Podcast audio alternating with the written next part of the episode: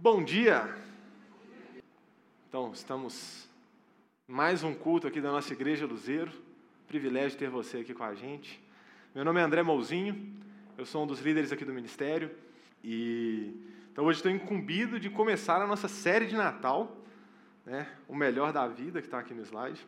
É, eu e o João a gente ficou conversando muito essa semana sobre essa semana e semana passada sobre o que a gente ia falar no Natal, e a gente foi orando e, e procurando, e procurando referências, cara, o que a gente prega esse Natal?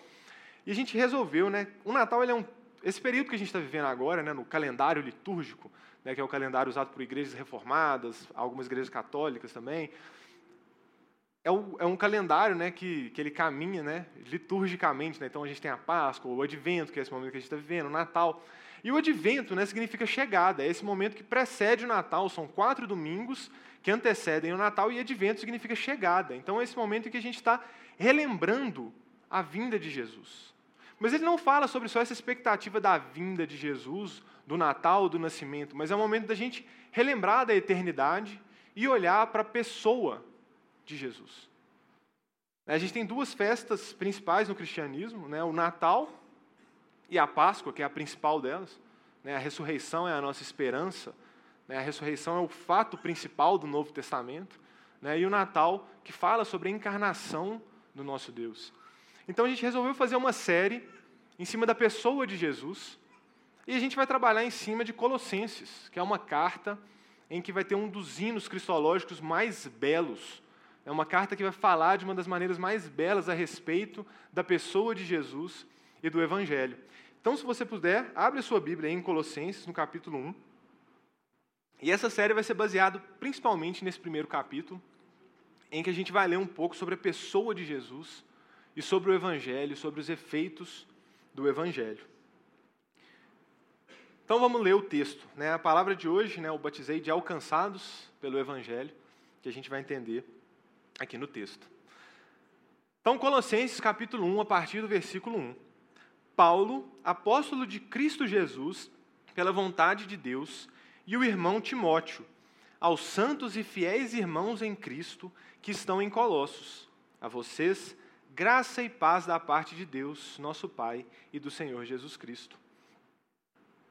Sempre agradecemos a Deus, o Pai de nosso Senhor Jesus Cristo, quando oramos por vocês, pois temos ouvido falar da fé que vocês têm em Cristo Jesus e do amor por todos os santos, por causa da esperança que lhes está reservada nos céus, a respeito da qual vocês ouviram por meio da palavra da verdade, o evangelho que chegou até vocês. Por todo o mundo este evangelho vai frutificando e crescendo, como também ocorre entre vocês, desde o dia em que ouviram e entenderam a graça de Deus em toda a sua verdade. Vocês o aprenderam de Epáfras, nosso amado cooperador, fiel ministro de Cristo para conosco, que também nos falou do amor que vocês têm no Espírito. Senhor, essa é a tua palavra. Nós queremos te louvar, Deus, pelo privilégio que temos de te conhecer, Deus, pelo privilégio que temos de ter essa revelação maravilhosa do Senhor nas nossas mãos, Pai. Ilumina a tua palavra, Senhor, conduz essa pregação, Deus, que o Senhor possa falar conosco, que o Senhor possa nos confrontar, Pai, e que o Senhor possa ser adorado e exaltado em nossos corações, Pai, em nome de Jesus. Amém. Bom, então esse é o texto. Primeira Colossenses, né?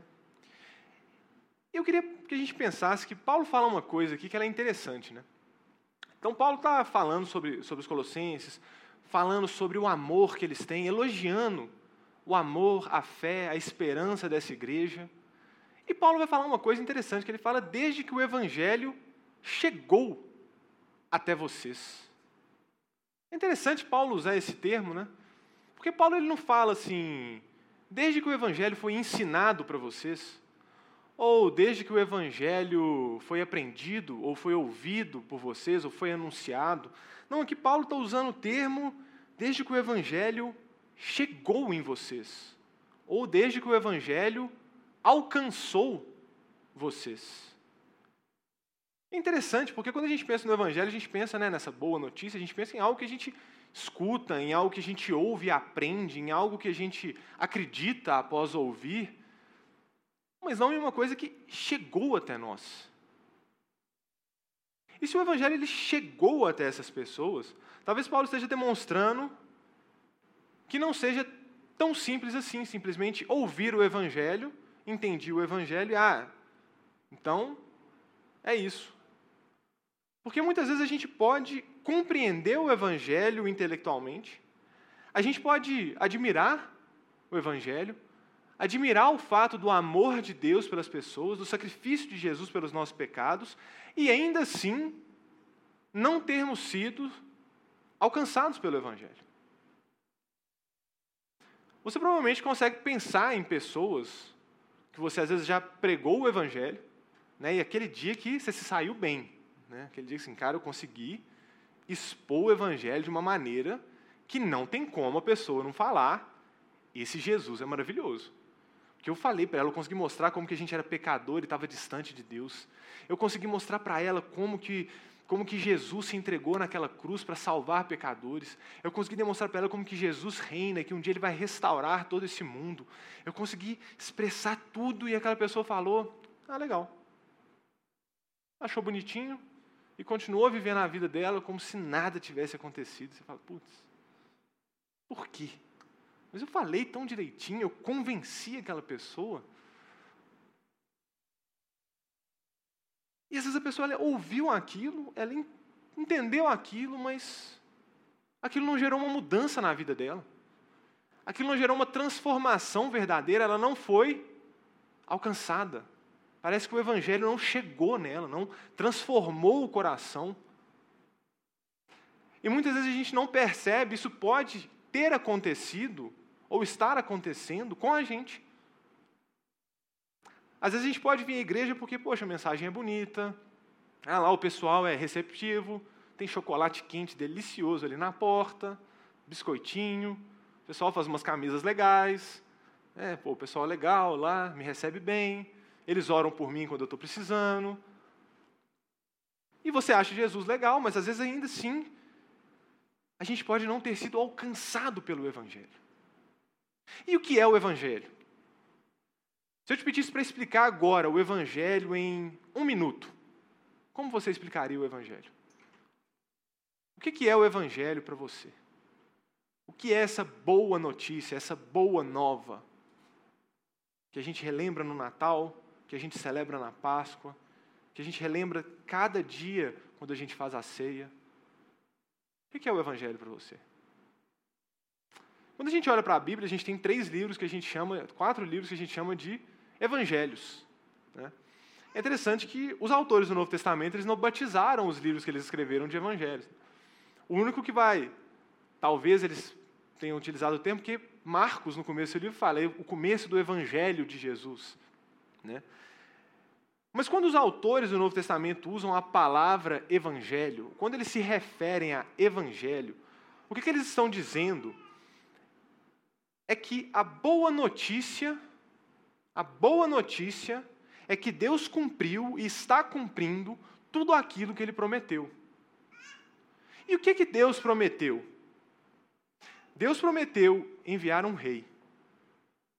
Deus prometeu que um dia o seu povo não seria mais oprimido, não seria mais governado por governos opressores. Deus prometeu que um dia libertaria o seu povo. Deus prometeu que um dia restauraria toda a criação. Deus prometeu que nos perdoaria dos nossos pecados.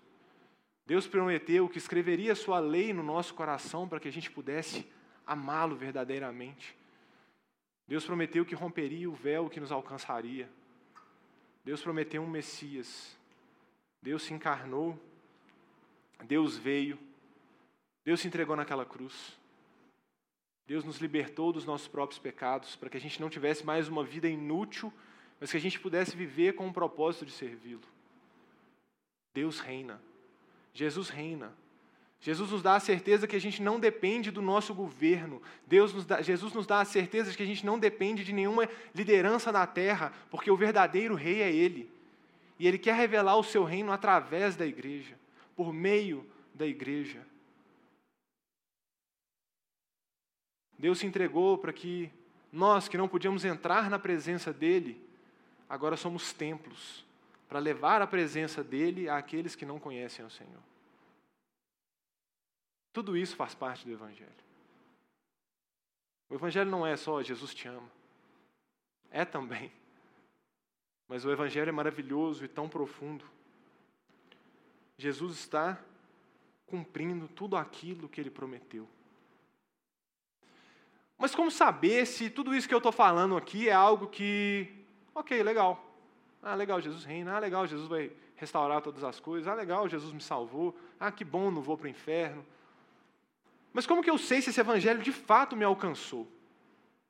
Como que você sabe se de fato o evangelho chegou até você como o evangelho chegou aos colossenses? Será que é só o fato da gente estar aqui? Será que é só o fato de eu ter ouvido e gostado da mensagem?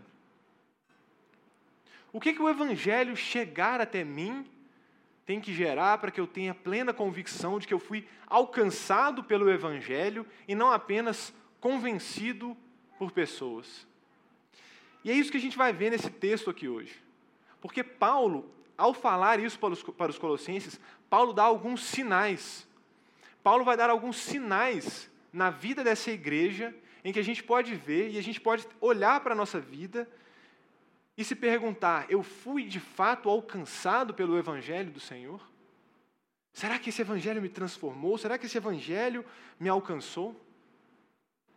E a primeira coisa que a gente pode identificar aqui nesse texto é que o Evangelho ele gera alegria. Como assim? Onde que está aqui no texto? Onde que Paulo falou que o Evangelho ele deve gerar alegria? Onde está aqui no texto que o Evangelho ele deve me deixar feliz? Em primeiro lugar, está na palavra, Evangelho. Boas notícias.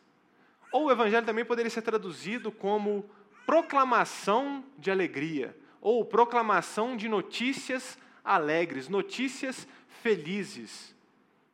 E se o Evangelho é uma proclamação de uma notícia feliz, o Evangelho deve nos encher de alegria. E é interessante que o Evangelho ele não é simplesmente que Jesus morreu na cruz. Não é simplesmente que Deus me tirou do inferno, ufa.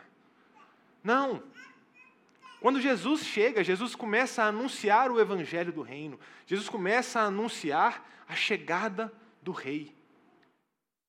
Jesus é o rei. É claro que ele não assumiu o trono da maneira que os seus discípulos esperavam, né? Esperavam que sua chegada a Jerusalém seria um pouquinho mais bélica, seria tirando César do poder e subindo no trono e abençoando as nações, mas não. Jesus tinha que vencer um inimigo um pouquinho mais forte que César, que era o nosso pecado. E ele fez isso naquela cruz. E essa é uma notícia maravilhosa. Só que muitas vezes, quando a gente escuta isso, quando a gente escuta o fato de que Deus nos amou, mesmo nós, nós sendo tão distantes dele, tão egoístas, você que pensa as coisas que você pensa, que fala as coisas que você fala, eu que penso o que eu penso, que falo o que eu falo, às vezes a gente assusta com as coisas que vêm na nossa cabeça, né? A gente percebe o quão ruim a gente é muitas vezes. E a gente olha, cara, como é que Deus ele pôde me amar? E às vezes o evangelho ele gera um peso. Por quê? Porque parece que eu tenho que compensar. E o evangelho ele não pode gerar uma necessidade de aprovação em nós. A gente não tem que ter uma necessidade de mostrar valor para Deus. E muitas vezes isso acontece. A gente parece que quer provar para Deus que eu sou digno de ter recebido esse evangelho. Quero mostrar para Deus que Deus está aí, ó. Você morreu, mas aqui, ó, estou fazendo agora. Olha só como é que eu estou compensando. Olha só como é que eu estou mandando bem. E às vezes a gente tem uma necessidade de aprovação, uma necessidade de mostrar valor, e isso acaba sendo um peso na nossa vida. Mas o Evangelho tem que ser leve. Essa notícia tem que gerar alegria tem que gerar felicidade. E aí muitas vezes a gente escuta que a gente tem que ser santo, a gente até treme, né? Nossa palavra, santidade. Ai, mas eu tenho que abrir mão de tanta coisa, ser crente. Às vezes a gente escuta o evangelho, a gente gosta do evangelho, a nossa primeira pergunta é: mas eu vou ter que parar de fazer tal coisa? Mas será que eu posso fazer tal coisa? Nossa, mas será que eu vou ter que abrir mão disso? Não sei se vocês têm Instagram, mas se vocês tiverem, repararem em caixinhas de pergunta de pastor. Muitas vezes 90% das perguntas são: eu posso fazer isso? Eu não posso fazer aquilo? Às vezes, claro, isso é um coração sincero querendo agradar a Deus, mas muitas vezes isso é um peso de, ai, será que eu tenho que abrir mão disso? Ai, será que eu posso ou não posso? E o Evangelho ele não pode ser pesado para a gente. E eu queria que você se perguntasse hoje: você se sente livre ou preso na igreja? Você sente que a igreja é uma obrigação? Tipo, eu tenho que ir lá, né? Porque, pô, Deus me salvou, então eu vou lá pelo menos três domingos no mês ou dois domingos no mês. Ou será que você sente alegria de estar aqui adorando a Deus com seus irmãos? Será que você se sente feliz quando você olha ao seu redor e vê pessoas de olhos fechados, de braços erguidos, celebrando a Jesus Cristo? Será que você se alegra de saber que tem uma igreja que está tirando prostitutas, alcançando aquelas mulheres, pessoas que estão amando elas? Ou será que isso tudo é um peso? Nossa, será que eu tenho que servir lá? Hum. Nossa, tem que dizimar misericórdia. Nossa, ainda bem que é só 10%. E a gente perde aquilo que o João estava pregando, da mordomia, de entender que o que a gente tem aqui é para abençoar os outros mesmo. Será que os mandamentos do Senhor são um peso para você? Será que ah, tem que obedecer a Deus? Ou será que você entende que os mandamentos são, os que te, são o que te tornam parecidos com Ele? Quando Deus passa os mandamentos para o povo de Israel, lá no Antigo Testamento, Deus fala assim para eles: sejam santos, porque eu, o seu Deus, sou santo. Deus chama aquele povo para que eles testemunhassem quem Deus era para todos os outros povos. Deus não dá uma lei simplesmente aqui, ó, tá aqui a regra para vocês estarem no contrato comigo, tá? Salvei vocês, agora aqui, ó. Não, a lei de Deus mostra o amor dele, mostra o desejo para que a gente fosse como ele nos criou para ser lá no Éden, um reflexo da imagem de quem ele é. Será que os mandamentos têm gerado prazer? Será que você tem prazer no relacionamento com Deus? Será que a leitura da palavra às vezes é um fardo na nossa vida? Será que a oração é um ponto que eu tenho que bater toda noite? Paulo aqui fala no começo do texto, né, que eles têm orado e agradecendo a Deus sempre quando ele orava por aquela igreja. Paulo não tinha ido àquela igreja ainda. Aquela não era uma igreja fundada por Paulo, e Paulo fala para eles: Eu estou sempre orando por vocês. A gente muitas vezes ora para a gente, para os nossos amigos próximos, e é isso. Quando a gente faz isso? Outro dia a gente fez um PG dos jovens, foi muito engraçado, que eu tinha acabado de, na pregação de falar sobre Paulo orando pelos Tessalonicenses, fazendo uma série em Tessalonicenses lá. E os meninos confessando que não oravam uns pelos outros. Mas tem muito tempo que eu não oro por você, cara. Realmente, eu nem lembrava de orar por você. E foi muito engraçado isso, porque realmente a gente não faz isso. Muitas vezes a oração é um fardo. E nós temos que buscar ter esse prazer na presença de Deus. No começo pode ser sim uma disciplina, mas com o tempo a gente vai desenvolvendo o amor. Amor muitas vezes a gente educa. Amor não é simplesmente um sentimento. Mas muitas vezes é uma coisa que você coloca no seu dia a dia e quando você mal percebe, você ama aquilo. Você ama aquilo. Mas não é só isso que Paulo fala de alegria. Olha só o que Paulo fala. Pois temos ouvido falar da fé que vocês têm em Cristo Jesus, do amor por todos os santos, por causa da esperança que lhes está reservada nos céus, a respeito da qual vocês ouviram por meio da palavra da verdade, o evangelho que chegou até vocês. E aqui Paulo vai falar dos três principais sinais de uma igreja saudável. Ou o que o N.T. Wright chama de a essência da vida cristã, né? que é a fé, a esperança e o amor. A fé em Jesus Cristo, o amor uns pelos outros e pelos perdidos, e por quem não está aqui, e a esperança. E é interessante que Paulo ele vai falar aqui que é a esperança que gera essas obras de amor. É a esperança que gera esse amor que eles têm uns pelos outros e pelos que estão perdidos. E é claro, é essa esperança que gera a nossa alegria na boa notícia do Evangelho. E eu queria te perguntar essa manhã: qual é a sua maior esperança? O que é aquilo que vai te fazer mais feliz? O que você mais espera? O que você mais anseia? Quando você pensa que um dia Jesus vai voltar, você sente alegria, você pensa assim, cara, eu quero que Jesus volte, porque vai ser maravilhoso. Qual é a sua esperança? E a gente entender qual é a nossa esperança é fundamental, porque é a esperança, é a escatologia que sempre sustentou a igreja para permanecer firme nos caminhos do Senhor. O povo não, não caminhava no deserto depois de sair do Egito à toa, mas eles tinham a esperança de chegar a uma terra prometida. O povo, quando estava no exílio, eles não permaneciam servindo a Deus, mesmo debaixo de uma nação opressora, sem olhar para frente e saber que um dia viria um Messias libertador. Não, eles sempre caminhavam com esperança, e nós caminhamos com uma esperança. E qual é a sua esperança? Paulo fala aqui que a esperança está reservada no céu para nós, e muitas vezes a gente entende isso de uma forma errada.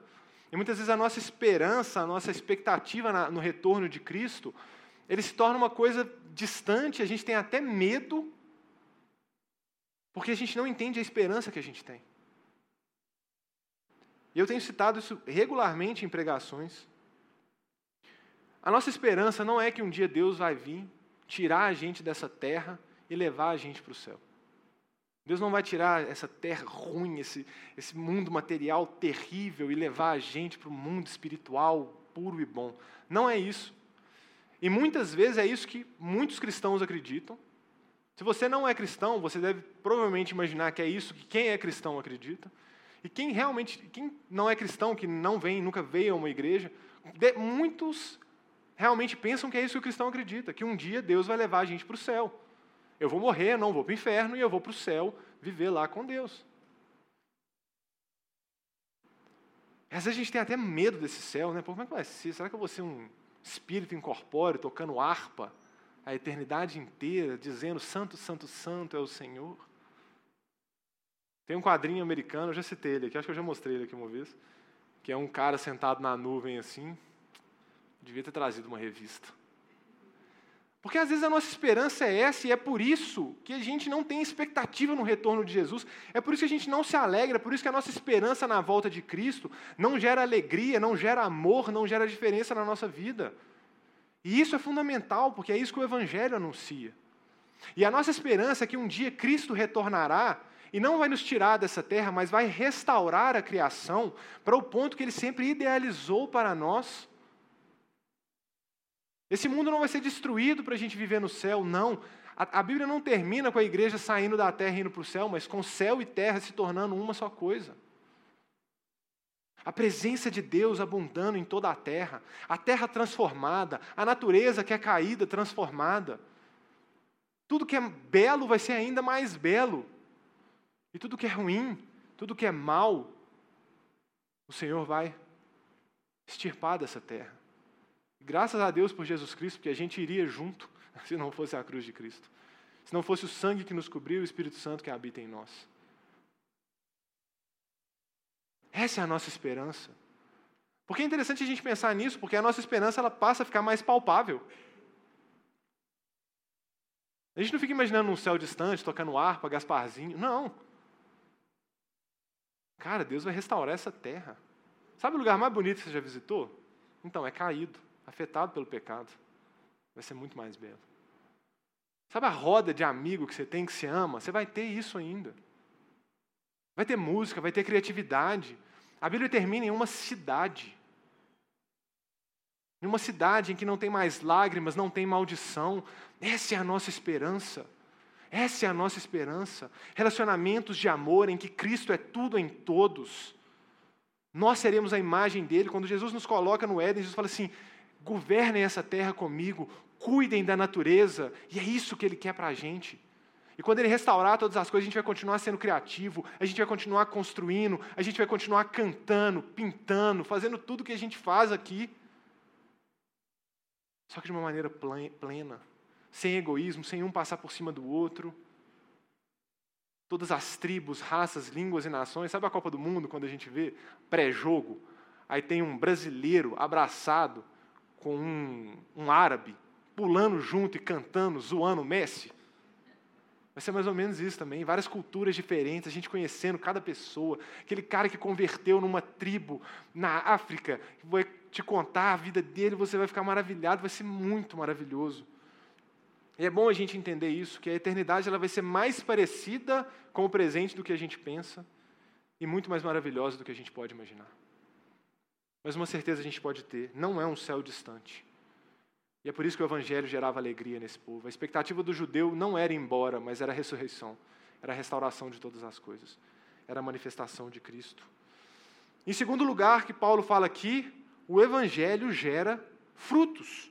Olha o que ele escreve aqui no versículo 6: Por todo o mundo este evangelho vai frutificando e crescendo, como também ocorre entre vocês, desde o dia em que ouviram e entenderam a graça de Deus em toda a sua verdade. Isso é muito bonito, porque, de novo, Paulo ele está falando de um jeito aqui que é um pouco estranho, né? Paulo não fala assim, porque vocês entenderam esse evangelho e vocês começaram a dar frutos. Não, mas Paulo está falando que é o evangelho que dá fruto. Engraçado, né? E sempre quando a gente pensa no evangelho, em pregar o evangelho, a gente fala muito de arrependimento. O que é esse arrependimento? O arrependimento, ele não é um sentimento. Mas Cristo nos ensina que a gente estava caminhando na direção errada e Ele nos conduz ao jeito de viver dele. Só que isso não é baseado em esforço, isso não é baseado em meu sacrifício, vou lutar agora para ser um crente bom e provar o meu valor para Deus. Isso tem que ser leve, tem que ser natural. O Evangelho tem que gerar isso em você tem que gerar um desejo de servir, de cuidar de pessoas, porque se você entendeu que Jesus Cristo se entregou na cruz por você, que não merecia isso, que merecia condenação, se você entende isso, o tamanho do amor de Cristo por você, a gente entende que a gente tem que mostrar esse amor para o mundo. Se a gente entende que Cristo se entregou e que Ele vai restaurar toda a criação, a gente começa a querer participar do projeto de Deus, de transformar esse mundo. Porque se eu sei que Deus idealizou um mundo em que não tem fome, em que não tem egoísmo, em que não tem morte, eu quero isso para agora. Eu vou lutar por aqueles que não têm direito, por aqueles que não têm voz. Eu vou cuidar de você que está passando por necessidade. Eu vou te amar, porque eu entendo o amor de Cristo, de Deus. Porque o evangelho, às vezes a gente entende assim, que o evangelho ele nos salva, o foi salvo, né? O evangelho é de graça. Mas, né, já, você já talvez já tenha ouvido isso, mas o reino é por esforço. O evangelho te salvou, Jesus te salvou, mas agora você tem que se esforçar, né? Pra... Só que não é isso que Paulo está falando. Porque o que Paulo está falando é que o evangelho ele te salva e te leva às boas obras. Paulo não fala assim, vocês entenderam que vocês foram salvos, que Deus tirou vocês do inferno, agora se esforcem loucamente para fazer as coisas. Não que não há esforço, não que a gente não tenha que se esforçar, mas o que Paulo está falando é que o Evangelho é que vai gerar esse desejo, é que o Evangelho que tem que nos levar às obras. E se a gente não entende isso, que a gente comece a pregar o Evangelho para a gente cada vez mais e mais. Que a gente volte para a palavra, volte a compreender, que a gente engula a palavra do Senhor para que o Senhor possa gerar isso em nós. Gerar esse desejo de servi-lo, gerar esse desejo de servir as pessoas. Gerar esse desejo de, cara, tá arrecadando alimento, eu preciso participar disso, eu preciso cuidar das pessoas que estão passando fome. Cara, estão tá, tirando prostituta, como que eu posso ajudar? Ah, eu não vou poder ir, mas será que eu posso fazer uma doação, uma oferta para ajudar o ministério? Como? O que, que eu posso fazer? O Evangelho nos leva a obras. O Evangelho, quando ele nos alcança, ele tem que nos levar a obras. Como eu falei, isso não, não quer dizer que vai tirar o nosso esforço. Olha o que Paulo fala aqui no final desse capítulo de Colossenses. Nós o proclamamos, o Evangelho, advertindo e ensinando a cada um com toda a sabedoria, a fim de apresentemos todo o homem perfeito em Cristo. Para isso eu me esforço, lutando conforme a sua força que atua poderosamente em mim. É interessante que ao mesmo tempo que Paulo fala que ele se esforça, ele fala que ele atua de acordo com a força que opera eficazmente nele, que é a força do próprio Espírito, que é a força de Deus. É a gente entender que sim, a gente se esforça, mas que a obra é do Senhor. O desejo é do Senhor. É Ele que opera em nós tanto querer quanto realizar. É por isso que é mais importante a gente se voltar para o Evangelho, se voltar para a verdade de Deus, se alegrar com a boa notícia, do que se esforçar para fazer obra. Porque se eu me esforço em conhecer a Cristo, em ter um relacionamento íntimo com Jesus, o serviço, a obra vai ser consequência. Eu não vou me conformar em ver coisas terríveis nesse mundo. Eu quero ajudar, eu quero fazer a diferença, eu quero cuidar das pessoas. E uma outra coisa também que é importante a gente entender é que quando o Evangelho nos alcança, nós somos revestidos de poder. Nós somos revestidos de poder. E que poder é esse? Por que, que a gente é revestido desse poder? Quando os apóstolos veem Jesus pela primeira vez, Jesus fala para eles: Espera. Espera até que vocês sejam revestidos de poder. Aí vocês serão as minhas testemunhas. Aí vocês vão poder testemunhar de quem eu sou. Porque muitas vezes, quando a gente fala que Jesus vai nos revestir de poder, a gente pensa muito em milagre, cura, profecia, previsão de futuro e tudo mais. Essas coisas fazem parte. Essas coisas fazem parte. Mas o principal que Deus quer nos mostrar é que revestido de poder é o que nos capacita a testemunhar a respeito de quem Ele é, é o que nos capacita a refletir a imagem dele, é o que nos capacita a refletir quem Deus é para quem não o conhece. É o poder de Deus que transforma um discurso eloquente de uma palavra transformadora. Lembra quando eu falei que às vezes você se prepara e prega o evangelho de um jeito assim bem escrito, maravilhoso, roteirizado, e passei por tudo, fiz igual Jesus, né? Fui lá desde, desde a criação, passei pelos profetas, aterrissei em Cristo, passei pelas cartas paulinas e Apocalipse, pá, falei de esperança, Jesus, reino, falei de tudo, e a pessoa, hum, legal. Às vezes chega um crente revestido de poder, solta um Jesus te ama, e a pessoa começa a chorar, começa a ficar quebrantada e, meu Deus, Jesus me ama. Como? Não faz sentido. Porque a gente precisa ser revestido de poder. Quando a igreja era perseguida, eles reúnem numa casa e falam: a gente está sendo perseguido, Senhor, o que, a gente faz? eles começam a orar, a adorar o Senhor. E a palavra fala que eles são revestidos de poder e eles saem proclamando o Evangelho com ousadia e intrepidez. Nós somos revestidos de poder para isso. É o poder de Deus que nos capacita a consolar quem está inconsolável. Aquela pessoa que não tem mais esperança, é o Espírito de Deus que nos fortalece para que a gente possa consolar essa pessoa. É poder para testemunhar, é poder para amar, é poder para servir, para consolar, para suportar, para perdoar, de forma que impacte vidas e corações. Porque quando a gente está revestido de poder, a gente nem entende o que, é que a gente está fazendo. Cara, mas eu, eu, eu, eu, só falo, eu só dei um abraço na pessoa. Mas quando você está revestido de poder, você experimenta o poder do Evangelho fluindo na sua vida. E a gente precisa buscar experimentar isso. Você vai ter ousadia para orar por pessoas, você vai ter ousadia para falar do amor de Cristo, você não vai mais se envergonhar. Porque é esse poder que nos reveste garante que o nosso trabalho não é vão, mas que nós estamos servindo o Senhor da glória e que a obra é dele. A obra é dele. E se o, Evangelho nos alcançou, a gente tem que abundar no fruto do Espírito. A gente abre lá em Gálatas 6, o fruto do Espírito é amor, paz, bondade, longanimidade, domínio próprio, Esse é o fruto do Espírito, que nos leva a amar uns aos outros, que nos leva a servir uns aos outros, mas principalmente o amor.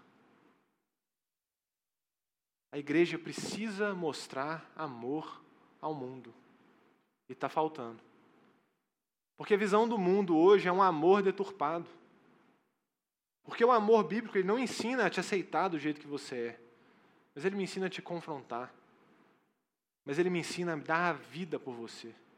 Você pode pensar diferente de mim? Pode. Posso discordar de tudo que você fala, mas ainda assim, eu vou dar minha vida por você. Ainda assim, eu vou lutar por você. E tem um texto muito famoso de Paulo, que a gente geralmente lê em casamento, né? No meu casamento mesmo foi recitado. Né? O amor é paciente. O amor é bondoso. Não inveja, não se vangloria, não se orgulha. Não maltrata, não procura seus interesses, não se ira facilmente. Não guarda rancor. O amor não se alegra com injustiça, mas se alegra com a verdade. Tudo sofre, tudo crê, tudo suporta. A gente ouve isso, que lindo. Que lindo, nosso casamento dele, se tiver isso, vai ser lindo. Mas Paulo não está falando de casamento. Paulo não está falando de relacionamento entre cônjuges. Paulo está falando sobre igreja. Esse amor que tudo crê, tudo espera, tudo suporta, que não se ira, que não se vangloria, é para você e para o irmão que está do seu lado, que talvez você esteja vendo hoje pela primeira vez. É esse amor que Paulo está dizendo que nós temos que amar uns aos outros. Mas será que é isso que a gente vê na igreja hoje? Será que é essa realidade? Será que é esse fruto que o Evangelho está gerando na nossa vida? Será que de fato eu amo meus irmãos? Ou será que você crê em livre-arbítrio? Fica longe de mim. Você crê em predestinação? Sai de perto. Você crê em dom de línguas? Você não crê em dom de línguas? Não quero mais papo com você. Você votou em Fulano. E tudo é motivo para gerar separação na igreja. E a gente esquece que o amor de Deus tudo crê, tudo suporta. N.T. Wright, sobre essa passagem, escreve o seguinte: Esse amor não significa simplesmente que eles todos, como poderíamos pensar, tenham bons sentimentos uns para os outros Talvez sim, talvez não. O importante é que o comportamento que identifica tanto o nosso mundo de hoje, lascívia, cólera, mentiras e outras coisas que dividem famílias e comunidades, está sendo substituído por bondade, mansidão, perdão e uma aceitação mútua como membros da mesma família, mesmo nas situações em que havia diferenças significativas de raça, contexto social e cultura. Esse, de acordo com Paulo, é o verdadeiro sinal de Deus em ação, e ele está entusiasmado e agradecido por ouvir isso. Então é esse amor que supera barreiras, que supera diferenças que a gente tem que ver na igreja. A principal marca de uma igreja é o amor. A igreja tem que ser reconhecida pelo amor. O mundo deveria olhar para a igreja e saber que nós somos um povo que ama, que serve, que cuida, que se importa. Ainda que eles sejam afastados pelo discurso do evangelho, ainda que eles detestem o que a gente prega, eles têm que amar o que a igreja faz. As ações da igreja têm que conquistar. Em Atos 2 fala que eles tinham a simpatia do povo. Ou seja, era uma igreja perseguida pelo que pregava, e, ao mesmo tempo, querida pelo seu serviço. Essa é a igreja. Essa é a igreja do Senhor. E quando a gente fala de fruto, é muito importante a gente lembrar que você não frequenta uma igreja, você é igreja. Ah, isso aí já estou cansado de ouvir, né? Sim, a gente sabe isso, né? Se eu perguntasse aqui o que é igreja, acho que todo mundo teria aquela resposta na ponta da língua, né? Igreja não é templo. Igreja são pessoas. Mas o que significa dizer isso? O que é a igreja? Para que Deus tem uma igreja? A igreja é um meio pelo qual Deus está completando a sua missão no mundo. Deus não te salvou para você vir aqui, ser abençoado, receber oração e voltar para casa mais leve para a sua semana. Não. Deus te salvou porque Ele está usando a sua vida para uma missão. Deus te deu o privilégio de fazer parte de uma obra que é dele. A gente não pode mudar esse mundo igual Cristo vai fazer no sua volta, mas a gente participa desse projeto. A gente não pode convencer uma pessoa do Evangelho, como a gente viu, é o, é Evangelho que alcança. Mas, Deus nos deu o privilégio de fazer parte disso. Deus nos deu o privilégio de fazer parte disso. E nós temos que ser uma igreja que serve. Nós temos que ser uma igreja que participa da missão de Deus. Se Deus quer restaurar todas as coisas, eu quero fazer parte disso. A gente aqui na igreja, a gente fala de três essências da vida cristã saudável. Essas são as três essências que a gente fala como igreja luzeiro. Essas são as três essências que todo membro, é o nosso maior desejo para todos os membros da nossa igreja: intimidade com Deus, uma vida de comunhão e serviço. Porque quando a gente foi alcançado pelo Evangelho, isso tem que gerar serviço, tem que gerar obras, tem que gerar amor um pelos outros. Porque Deus está nos usando para completar a missão dele. Olha que interessante como que o livro de Atos começa. Atos dos Apóstolos é o livro que Lucas escreve, contando sobre a igreja primitiva. Depois que ele narra o Evangelho, a morte e a ressurreição de Jesus, ele começa a narrar o que, que os apóstolos fizeram depois disso. E olha que interessante como que Lucas começa o livro. Em meu livro anterior, Teófilo, escrevi a respeito de tudo que Jesus começou a fazer e a ensinar, até o dia que foi elevado ao céu. Pode parar aqui. Olha que interessante. Lucas começa o livro falando assim: Olha, no meu livro anterior, no meu evangelho, que eu falei do nascimento, da inauguração do reino, da, da caminhada de Jesus pela terra, das parábolas, de tudo, da morte, da ressurreição. Eu falei tudo que Jesus começou a fazer e ensinar. Começou. O que Lucas está falando é que Jesus continua fazendo a sua obra por meio da igreja. O livro de Atos é a continuação do que Jesus está fazendo no mundo. A igreja, hoje, é continuação do que Jesus está fazendo no mundo. Nós somos um meio pelo qual o Evangelho está alcançando vidas.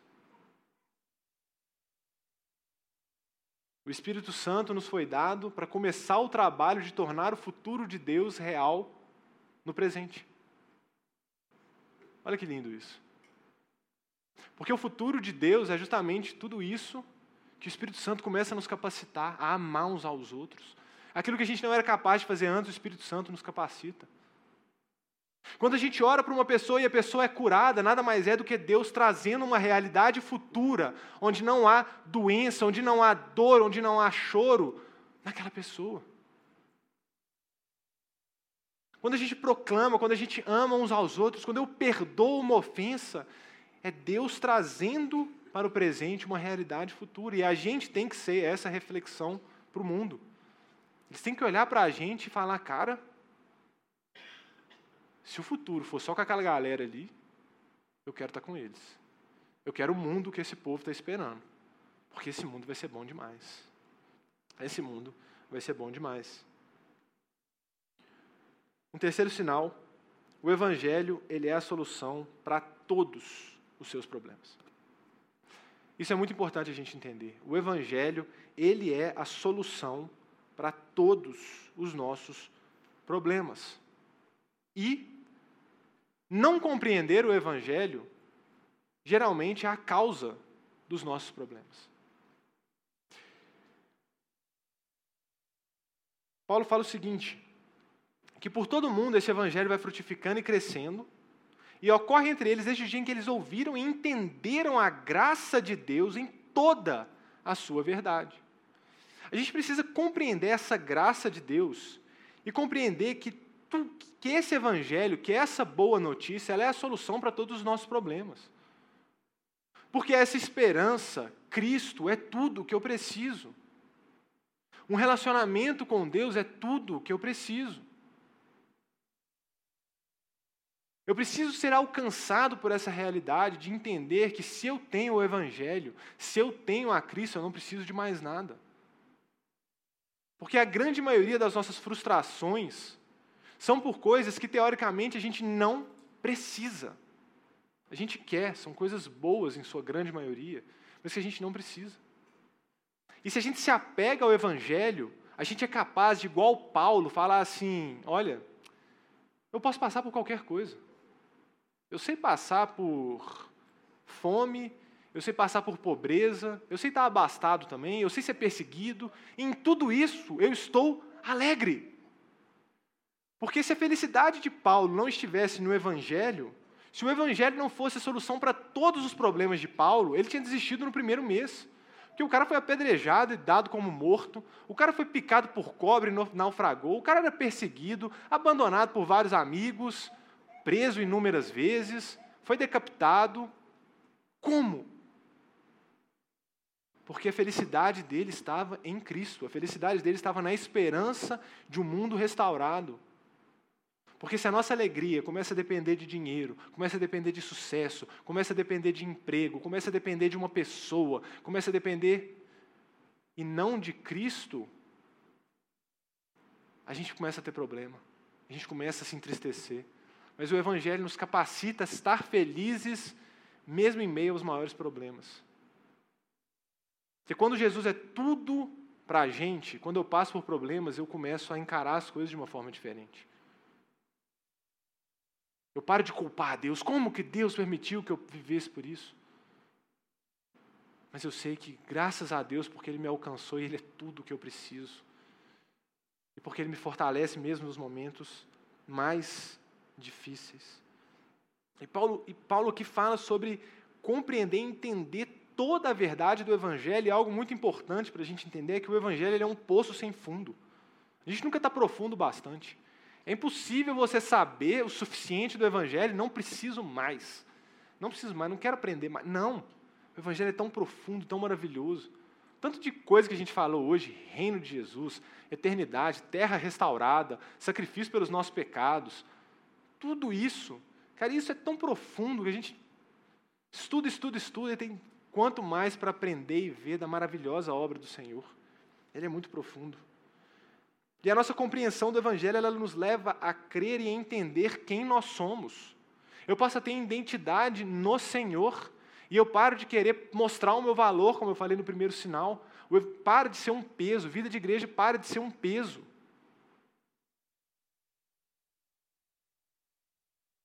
O Tim Keller, uma vez falando sobre identidade, ele dá um exemplo super legal, em que ele fala: imagine que dois times vão jogar a final de um campeonato brasileiro. Né? Flamengo, todo mundo esperava, estava lá. É um time bom, só jogador, vários jogador de seleção e tal.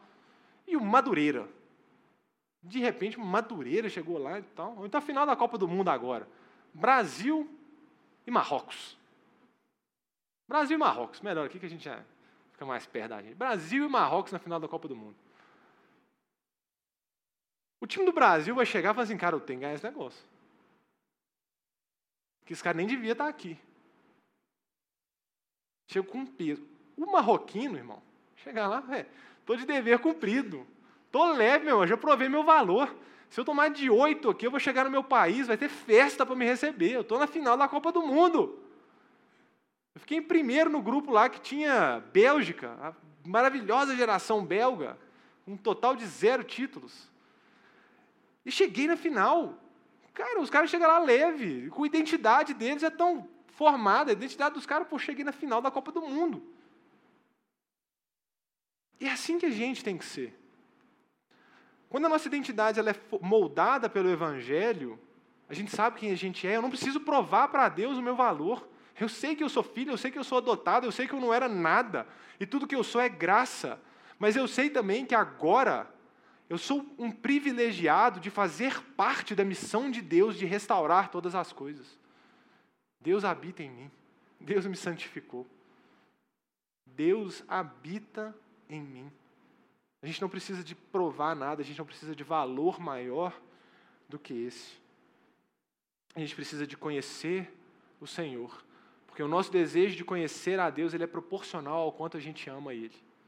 E quanto mais a gente ama Ele, mais a gente vai desejar conhecer. Jonathan Edwards, que é um pastor do século 17 ou 18? 17. Ele foi um dos pioneiros do grande despertamento, que é um avivamento que aconteceu nos Estados Unidos. E nesse avivamento começaram a aparecer muitas coisas, né, que ele chama de sinais falsos, para deturpar a igreja.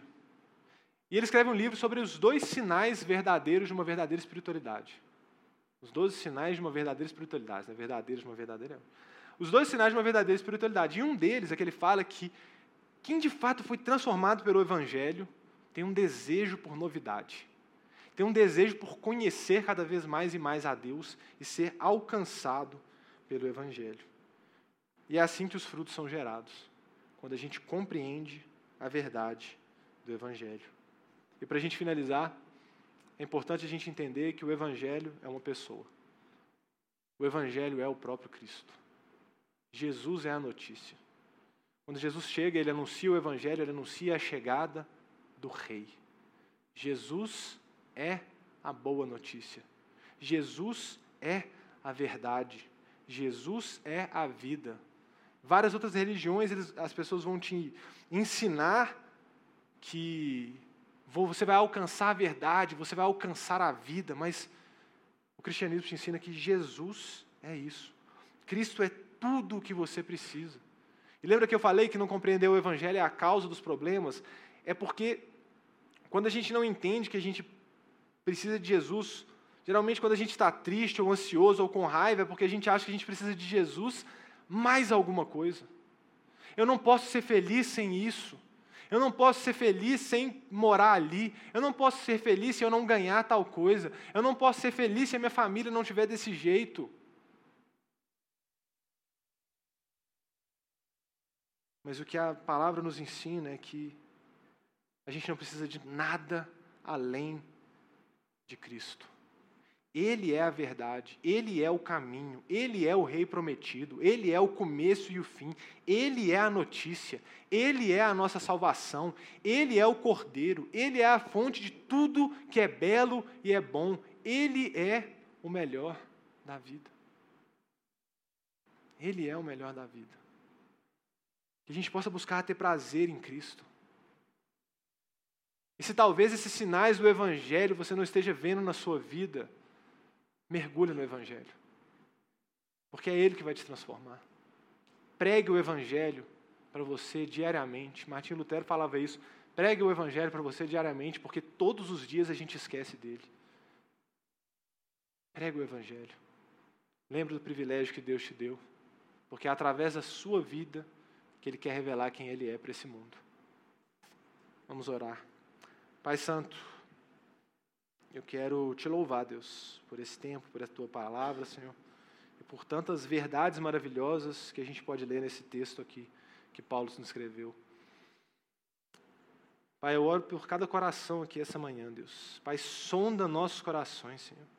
Pai, gera arrependimento, Senhor. Não um arrependimento apenas de sentimento, Deus, mas de mudança de vida, Pai. Deus, gera prazer, Pai, na tua presença, gera alegria com as boas novas do Evangelho, Senhor. Pai, que sejamos uma igreja que frutifica no Senhor, Pai, que sejamos cristãos que frutificam, que amam. Oh, Pai, que não haja peso nos nossos ombros, Pai. Eu oro por cada um aqui que muitas vezes chegou pesado aqui na igreja, Senhor. Que o Senhor possa tirar o fardo, porque o seu jugo é suave, Senhor. Pai, que possamos caminhar leves, Pai alegres, que a nossa identidade esteja pautada no Senhor. Pai, eu oro, Pai, venha, Pai. Nos transforme com o Teu Evangelho, Senhor. Nos transforme com a verdade da cruz, Senhor. Nos transforma, Senhor. Porque nós sabemos que nós precisamos de Ti, Senhor. Pai, se dependesse apenas do nosso intelecto, apenas dos nossos desejos, Pai, a gente jamais mudaria, Pai. Mas vem, Senhor, que sejamos alcançados pelo Teu Espírito Santo, transformados pelo Teu Espírito Santo, cheios do Teu Espírito Santo, Pai, para que possamos ter uma vida que de fato, Pai, refletem os frutos do Seu Evangelho, frutos de amor, Pai, verdade, alegria no Senhor, Deus. Nos transforma como igreja, Pai, porque queremos, Pai, queremos ser parecidos com o Senhor, Pai, e queremos revelar a tua imagem, a tua semelhança para esse mundo, Pai. Queremos mostrar, Pai, para aqueles que não te conhecem, a beleza do teu amor, Pai. Nos capacita e nos transforma, Pai, nos reveste de poder para sermos suas testemunhas, Pai, em nome de Jesus.